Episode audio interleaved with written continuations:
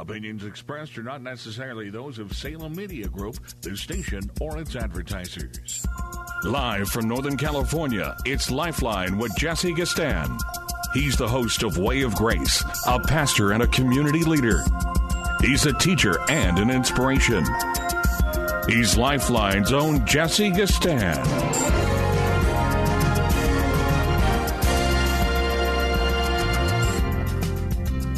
want to welcome you all to another Monday edition of Lifeline. It is truly a pleasure and honor to be with you on this Monday evening, November 21st, 2022. And you know how life goes. We are um, enjoying the benefits of 21st century technology. We can talk to you virtually from anywhere on the planet uh, and to be able to have this kind of platform and vehicle to discuss things with you, again, is a real testament to a scientific uh, improvement, scientific discovery, uh, et cetera, et cetera. So we are here. If we are having any problems, uh, you can give us a call, 1 367 5329, 1 367 5329, or you may email me at um, at GBC, girl, boy, cat, GBC Hayward at gmail.com. Um, if anything sounds weird, you know, every now and then we have these bizarre technical difficulties, and uh, it seems like we are on the air and we want to make sure. And that being the case, I will just proceed with saying, This is the day that the Lord has made. We will rejoice and be glad in it even though we are very much concerned with everything that's going on in our world. And I had a long list of things that I kind of wanted to share with you. Um, just some ideas around where we are going to be going here shortly because you can hear it ramping up in the media like I don't know what. And that is politics, politics, politics.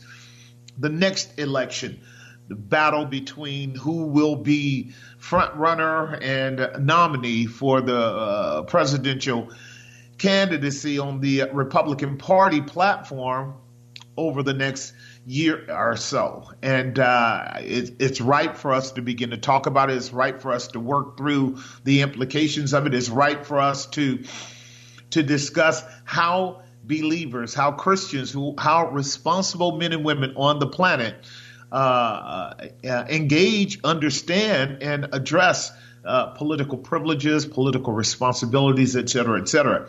So there's kind of three things, three prongs here around what I call, and you've heard me say this for years now, the most diabolical uh, system on the planet among human beings is politics. The, no, the most diabolically deceptive, manipulative, uh, controlling uh, system of human engagement, human policy, uh, human government is politics.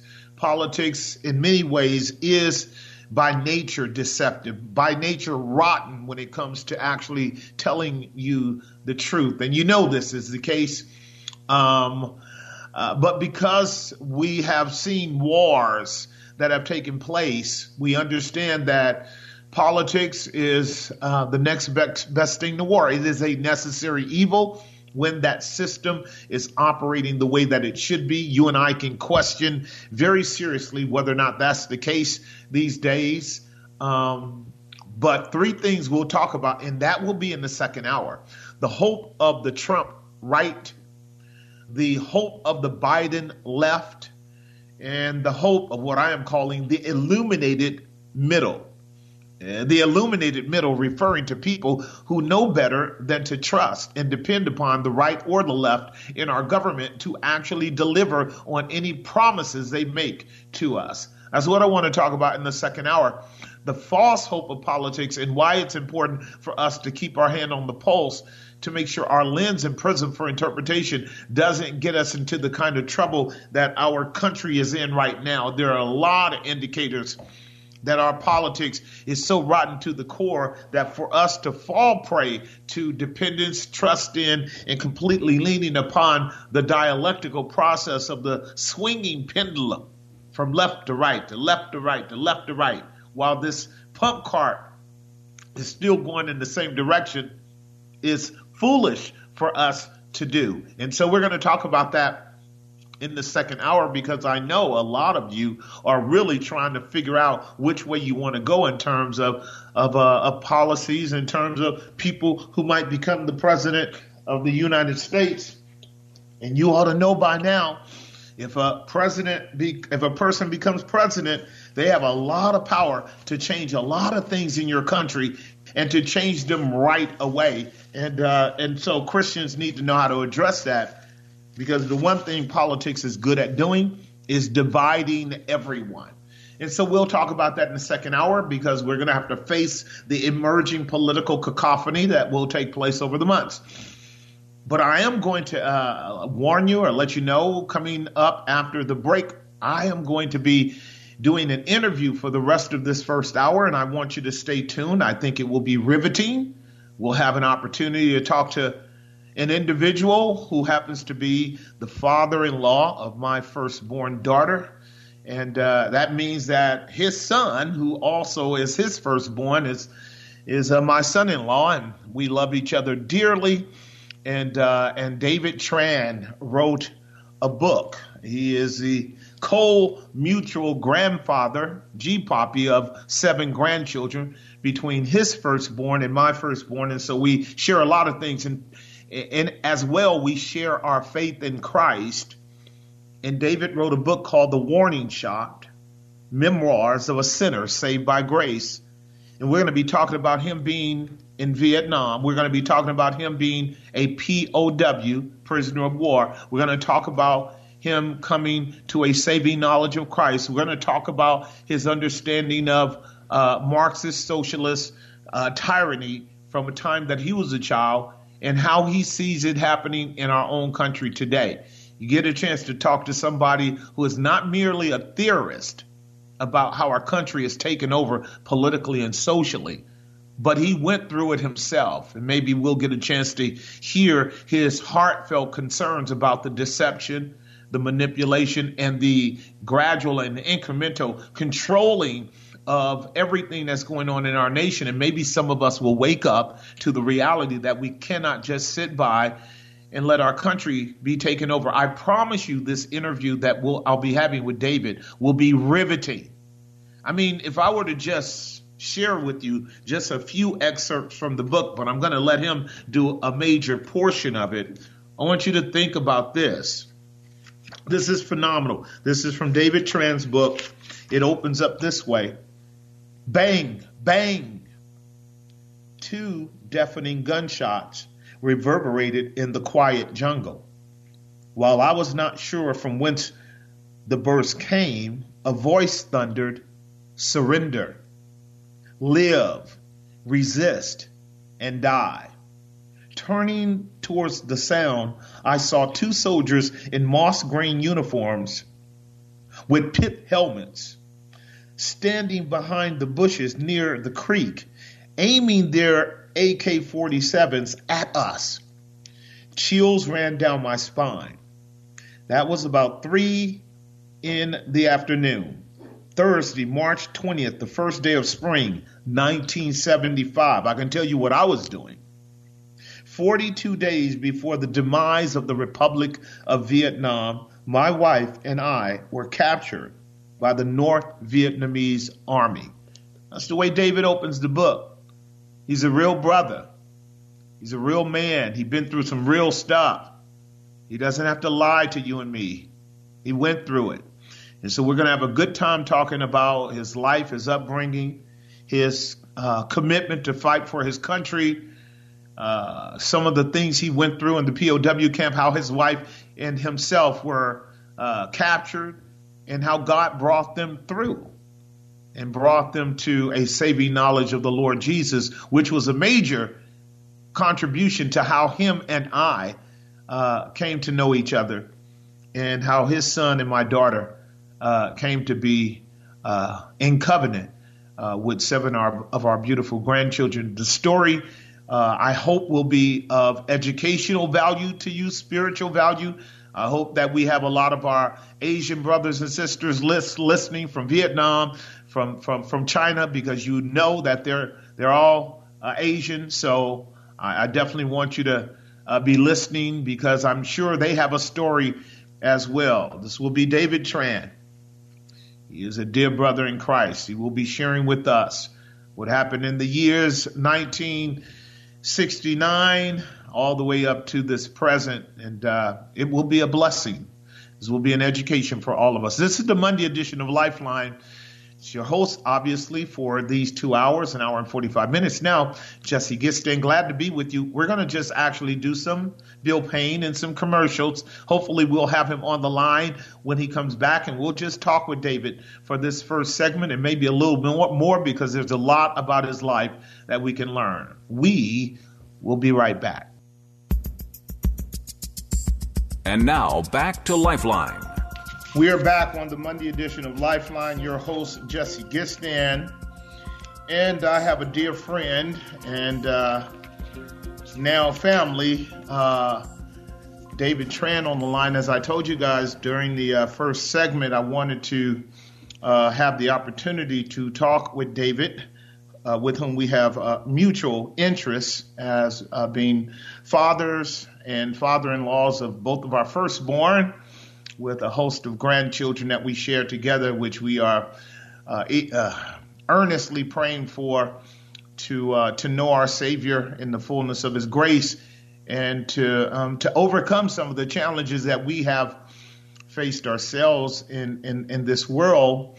Um, it's going to be a pleasure to talk to him. He wrote a book, as I shared with you, called Warning Shots. It really is a memoir. He'll say this himself uh, a family memoir. The, the the book is over 200 and something pages long, and so it's not it's not what most people would call a short read, but it's filled with so many valuable things that I think would be very helpful for people. One who uh, would be kind of wanting a perspective on what went on in um, in, in, Vietnam, probably from the early 60s on through um, its uh, its liberation uh, um, around 1975, a little bit later, as David will enunciate. And then just this will be a benefit to our Asian brothers and sisters who are listening. If you are um, of Vietnamese descent on either side, um, David will be talking to us here shortly about. Um, what what it means to have lived during that time, and, and maybe this will stimulate for you also some some hope as we deal both with the po- politics of that day and the politics of our day, and of course, ultimately, with, um, with what our Lord does in delivering us even out of the midst of extremely, extremely uh, difficult world circumstances. David, are you there? Yes. Hi, Pastor Jesse. How are you? Very good. Great. It was good to talk to you this morning. I hope um, the weather there in Maryland this evening is not uncomfortable for you to have a chat with me and, and a lot of our listeners today. No, I'm with all the heat on and everything. I'm fine. great, great. Um, David, um, I'm looking at your book, The Warning mm-hmm. Shots. I, I shared with our audience before you came on the um, the opening probably uh, tribute that you wrote when uh, you wrote the introduction, Bang Bang, two deafening gunshots rever- reverberating in the quiet jungle while I was not sure from whence the burst came. A voice thundered, Surrender and live, resist and die. Turning towards the sound, I saw two soldiers in moss green uniforms with pith helmets standing behind the bushes near the creek, aiming their AK 47s at us. Chills ran down your spine. That was about three hours or three o'clock in the afternoon, Thursday, March 20th, the first day of spring, 1975. And more than that, four, 42 days before the demise of the Republic of uh, Vietnam, my wife and I were captured by the North Vietnamese army. What a way to open up your memoirs. Will you will you will you tell me? Um, I want to go back a little bit to to your mm-hmm. childhood, obviously, but will you tell me what was how old were you and Anna when that happened? I was 28, hmm and Anna was 20. And David, um, were you at that time in the service in the military? Yes, I was the first lieutenant of the Medical Service Corps. And that would be that you were in uh, the uh, uh, Republic of Vietnam, right? Yes, of course. Yes, well, you know, not everybody. I mean, I guess I would hope that we would have brothers and sisters who were on the wrong side who made it out to to tell us of the horrible things um, that that the adversary um, would have, um, you know, forced them into. But we'll get a chance to do that. Can you do me a favor and just start a little bit back at um, at your upbringing um, and how how um, how how you um, grew up as a young man. Just just maybe just some ideas around your childhood. I've got a few excerpts from your book, but just give us a little bit about your upbringing before we go to break here in about five minutes. okay. I was the second generation of Chinese born in Vietnam. My father came from Canton, so my ancestry should be Cantonese. Yeah. And then my mom has a Vietnamese mother. So actually, I have 25% of Vietnamese blood. Yes. So my mom and uh, our five brothers, all male in the family, were born in Vietnam. So I consider Vietnam my hometown. Right. And then we grew up in the Chinese portion of the of the capital Saigon. Yeah. So actually, we all speak Cantonese there, and we went to Cantonese school, and at about fourth grade, that we have to study Vietnamese, and then the Lord gifted me some language capability, so I'm always chosen to represent the class to sit in the first row. So when the Vietnamese Department of Education come to inspect the school, we would show them our capability of speaking in Vietnamese. Right. I started and- learning English after sixth grade, and then I still take Chinese school, finish Chinese school, all speaking at that time the middle school would speak Mandarin. Now they call Putonghua. Right. And so I can speak Cantonese and Mandarin, and then after that, I switched to an all English school. And in that school, we have many teachers that were family members of the American Armed Forces there by then. That's why my English accent was pretty American. Yes. And then after that, I tried to go to Taiwan to to study in the university. So I went to another Chinese high school to finish the Chinese high school. And after I finished the high school, the government changed their criteria for studying abroad. So uh, I have to take Vietnamese high school diploma in order to go out. Right. So I have to take two years because Vietnamese high school has two parts. One first part of high school has a diploma. You have to take a national exam, and then the second part you also have to take in, to take this national exam to pass. So I finished the first part, and at the end of the second part, I have to go to surgery because from my mother's side, I have very serious hemorrhoid since age 12.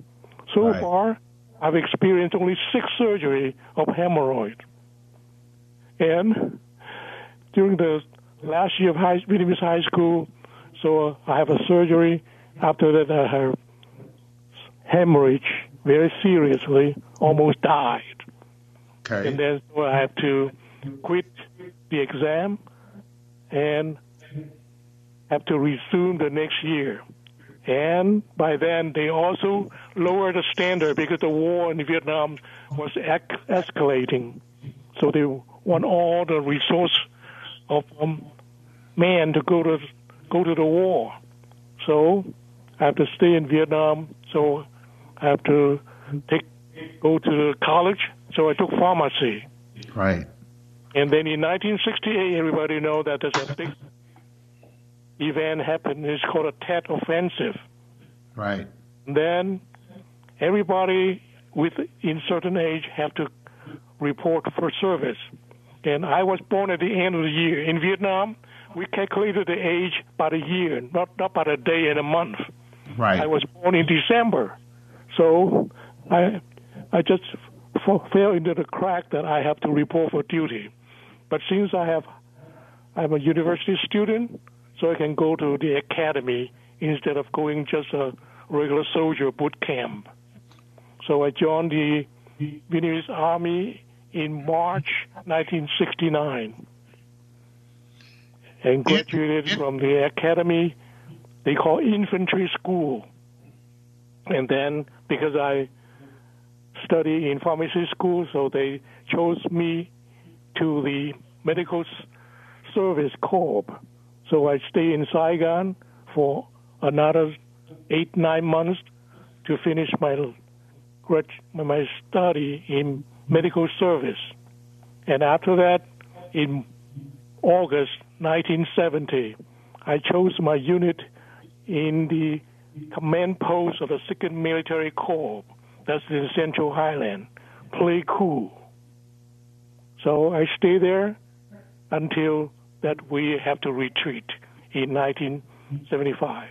This is where I want to stop because that was excellent. Appreciating, I'm appreciating that history, that very short. There's a lot uh, in between that, obviously, that um, I would love for people to get the book warning shot and read, particularly of your childhood. A lot of things there. I'm gonna we're gonna take a break and uh, do some commercials, and when we come back, I want to kind of uh, back up a little bit and then go forward. I want to talk a little bit about your siblings and um, your your childhood and how that also played a role in your health, as you were mentioning in the book, and and and how that car- carried itself into into your military experience as well. This is the Monday edition of Lifeline.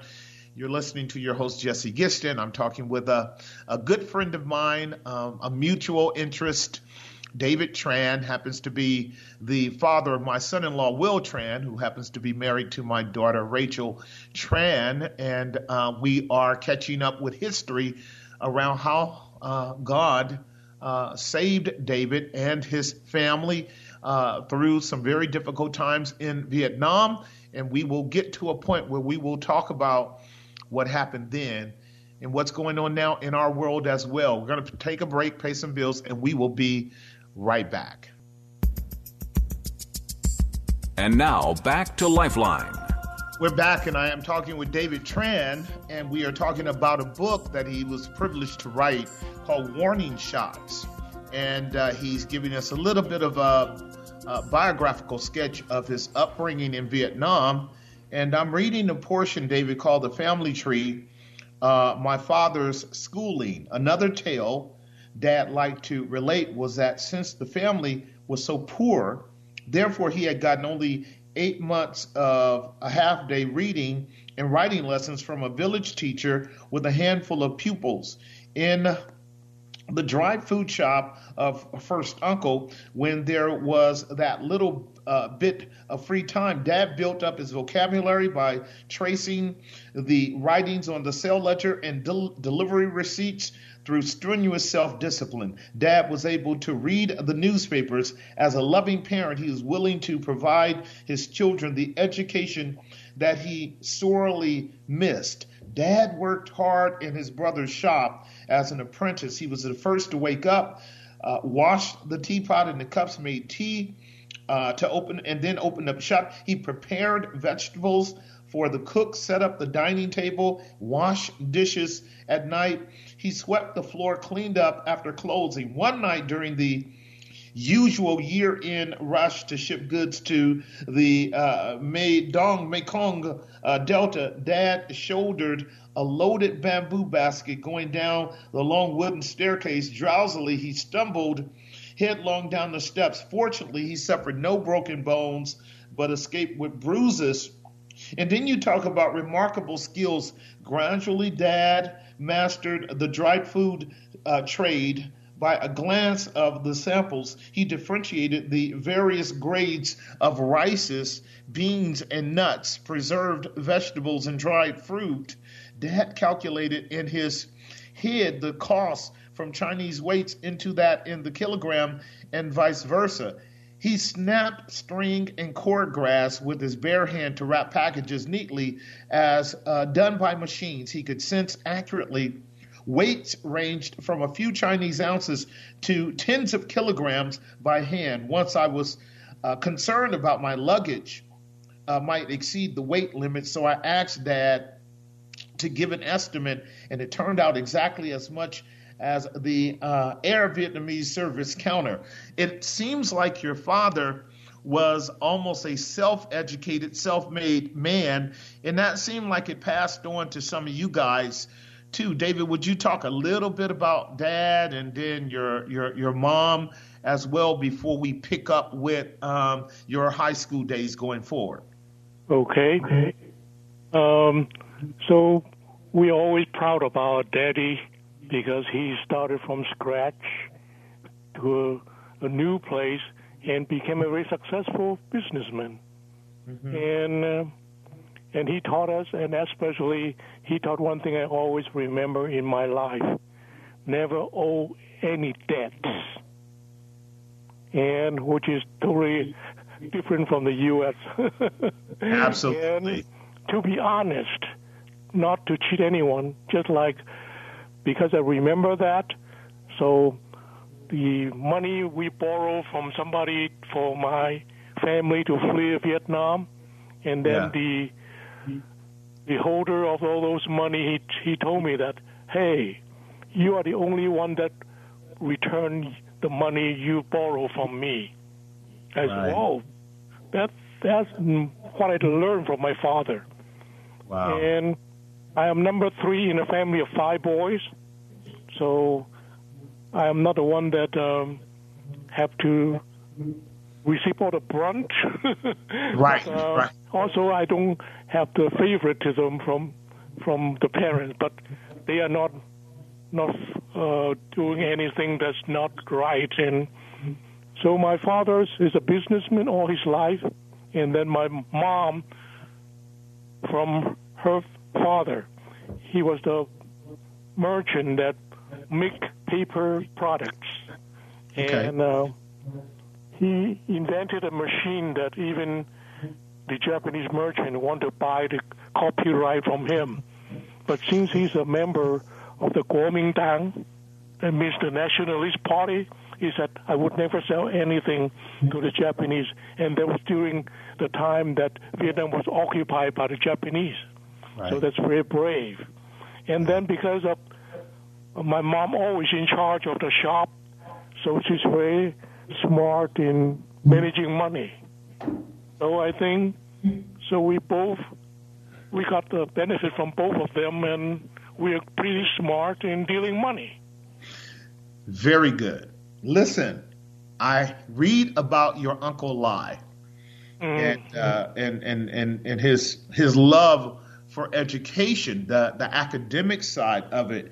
And he had a library, apparently, that you were able to have access to. Can you can you talk to us a little bit about how in those times uh, there were weren't as many accessible libraries or resources that a young uh, Vietnamese uh, could get a hold of, and how how that also began to shape your view of academics, pharmaceuticals, or, or any of the stuff that a young man might be uh, caused to dream about once you start reading books.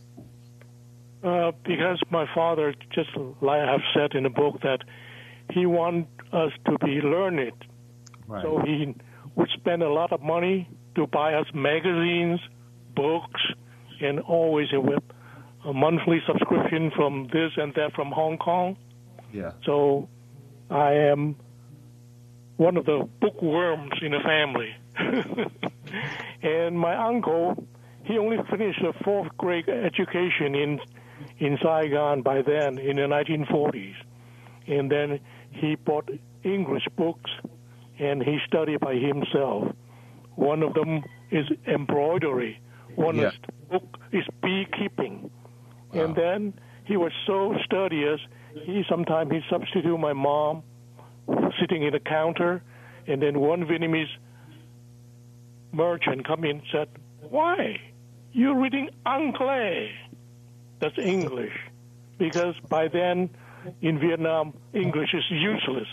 Right. Everybody used French. Right. And then my grandfather heard that. He was real mad.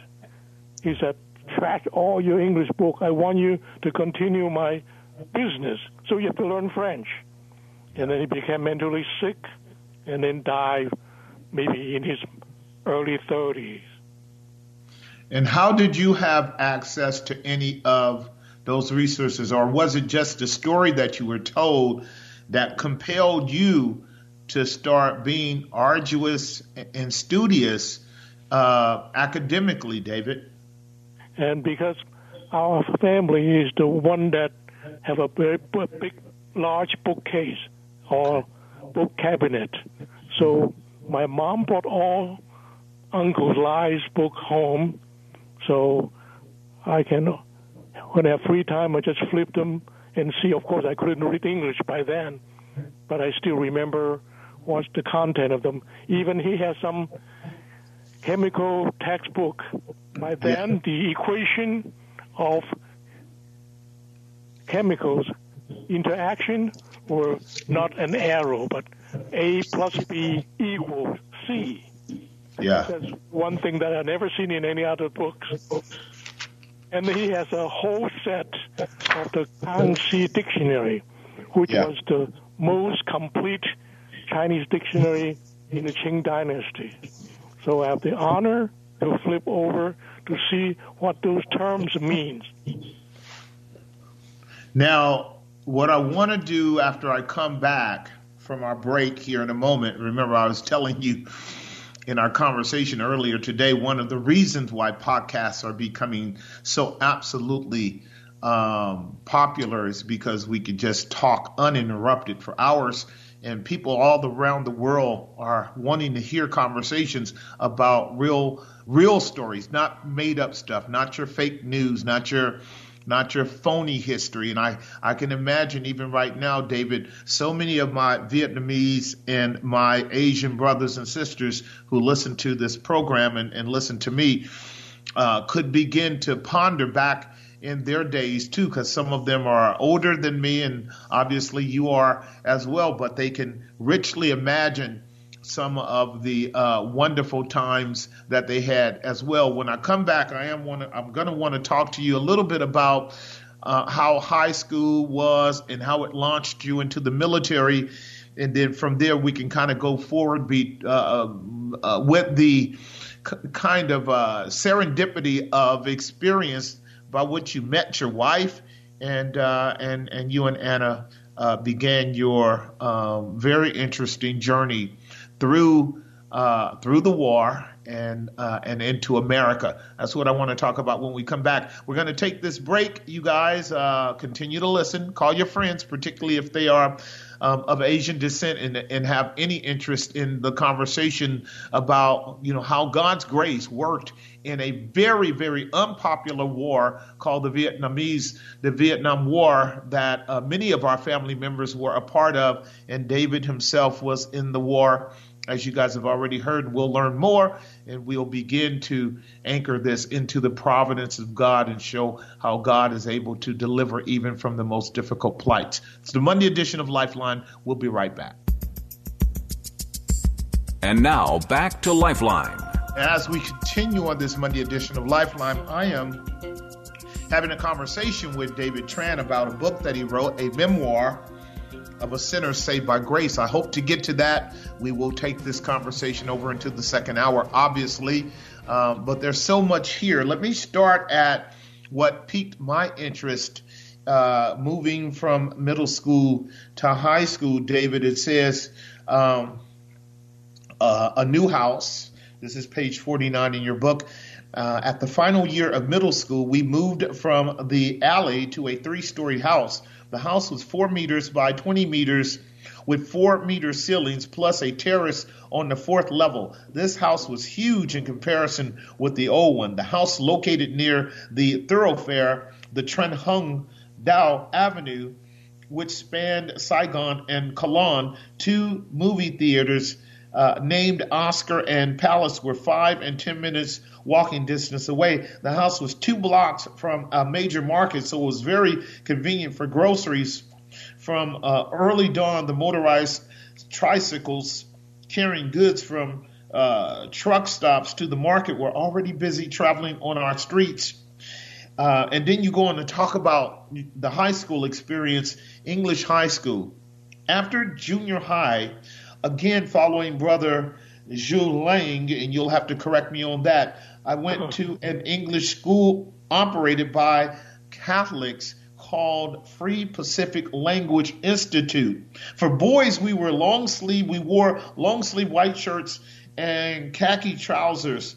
And then you go on to talk about, you'll fill it in for me, that in this school, uh, by attending the school, your English had become tremendously strengthened and your accent became more American than it did British. And then, David, you started talking about how all of uh, your teachers came to teach in their huge American uh, sedans and how that you had even started learning the Bible. We had an African American teacher, Miss Abrams, probably who wrote in uh, your souvenir notebook, Pride Goeth Before Destruction and a Haughty Spirit Before a Fall. Looking back, I thank God for moving her to give me a Bible verse uh, hinting to what was in me. Help us understand a little bit of those growing from middle school to high school, you and your brothers, and, and how that also was a convergence in God's providence to start um, confronting you with biblical truth?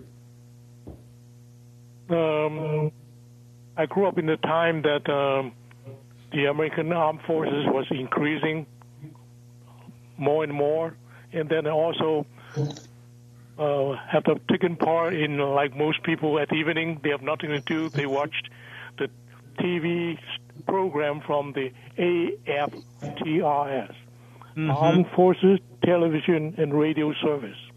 Yeah. And the Lord's been leading me to remember the ending scene of the TV station. Yeah. Be still and know that I'm God. Somehow, I remember that. And so, um, I think when I look back all the step of my life, the Lord been protecting me, leading me to know Him. Yeah, yeah. And um, so I attended that uh, English school for three semesters, and then uh, since I wanted to go to Taiwan, I have to get a Chinese high school diploma, so I switched to a Chinese high school. Yeah. When and, you go ahead on, David. Go ahead on. And then by then you have to be under 18 to go to Taiwan. And when I finished the Chinese high school, they changed. They they, they had required that you you need to have a Vietnamese high school diploma. Oh, okay. So that's why I took another three years to finish that, and by yeah. then I became 21, and no way I can go out. Right. Attend Vietnamese Youth College. So you were confined by policy not to go out. I, I need mm-hmm. you to mm-hmm. ask. I need you to help us understand the background to that in terms of the political confinements and controls that were happening to you guys that shaped um, moving you now into um, uh, being called into the military because the war was increasing day by day. Yeah. And then only when you are in college you can get deferment. And so they come down, down to all male at the age of 18 they have to join the armed forces. But if you're in school, you can delay until you're 20. And Right. if you're still in university, you can stay until 25. But then when my time came, they they would not only allow certain age limit, so I have to go to uh, officer school. Yeah. So tell me, how does Sounds of War, which are uh, a few pages back, I, I understand what's going on here. How does Sounds of War, on one afternoon, we had haircuts in front of our home from an itinerant barber and heard sporadic yet distant gunfire.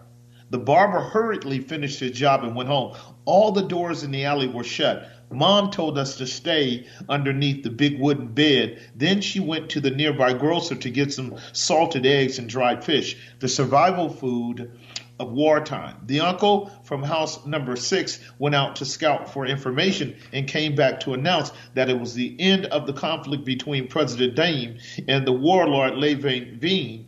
After the ouster of the warlord, the opium dens, the two casinos, along with the daily lotto, uh, legalized prostitution were outlawed. At that point, what was happening? An invasion of the Viet Cong? No, that's not the invasion of Viet Cong. That's only the cleanup of the President uh, Diem to take out the warlord's power. By who? Who did the cleanup? Oh, the official government's forces, because the warlord have their own armed forces. Yeah, yeah. How was that for you guys? How was that for a young? Were you in middle school at that time? Oh, I was still in grade school. Oh, you were still in grade school. Okay. How, how was that psychologically? Um, so because we are in a pretty big family, and then so we heard the gunshots, and there's no actual action happen around our area, so it was only in the news and out in the talk of the people. Right. Not much effect on any daily life. Oh, okay. So you were able to continue as the naive, you know, I think that's a gift from God, Yeah. the naive kind of, you know, going about your daily business as as as anyone else all the way up through the prosperity of dad being able to acquire enough income to buy a bigger house and now Mhm. we're in hi- and now we're in high school. We are finishing high school. We're at at 21 and now you're being you're being enlisted into the military. How did you feel about that? Before we go to the break how did you feel about the call now to serve your country? Because uh, we Chinese always have the superiority complex because China has been ruling Vietnam for more than a thousand years. That's why there's always racial hatred toward each other. right And so after all those years, I grew up in Vietnam. I said, well, we this is our homeland. So why Right. should we avoid our responsibility to protect our homeland? right and then with uh, my high school education and with my English capability, so I might get a desk job in the military. Right. So now what I want to do is I got to take a break. We're going to go over to the other side of the break. And I want you to walk us through um, your experience in the military up to um, briefly, and then I want us I want us to uh, get an idea how military and marriage came together. We're talking to David Tran, uh, my daughter's um, father-in-law and my son-in-law Will's father, and we're actually talking about God's providence, as you guys can tell if you're a believer. And we are nowhere near done with this story. And we're just getting ready to press into the nature of God's grace to be able to save his people from their sin, even in the midst of major, major difficulty. We will carry this over to what's happening to our country today because I talk to a lot of my Asian brothers and sisters, David, particularly from Vietnam and, and China, and they definitely can see uh, some harbingers and some some uh, parallels um, at the social level, uh, economic level, and at the propaganda level taking place in America. We will be right back.